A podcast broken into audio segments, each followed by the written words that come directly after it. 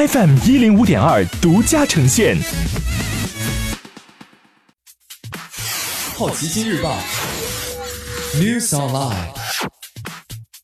本节目由好奇心日报和喜马拉雅联合出品。今天涉及到的关键词有特斯拉、苹果、格力、乐视、Zoom、纽交所。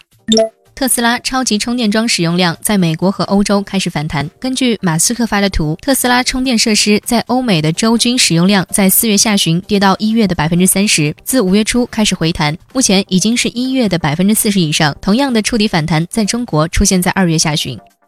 苹果买了 V R 公司 NextVR， 疫情期间已经步入低谷的 V R 行业并没有抓住机会，带来所承诺的精彩体验。 NextVR 和体育赛事合作，将 V R 内容提供给其他公司推出的终端设备。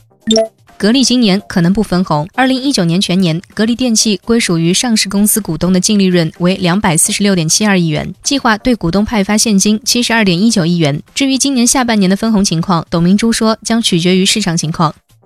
今天你不能错过的其他新闻有：康美药业财务造假千亿，罚款六十万；乐视终止上市，进入退市流程；采用新设计的 iPad mini 将在二零二一年上半年推出； Zoom 将在美国增加五百名软件工程师；纽交所的交易大厅将在五月二十六号重新开张。以上就是今天好奇心日报 News Online 的全部内容。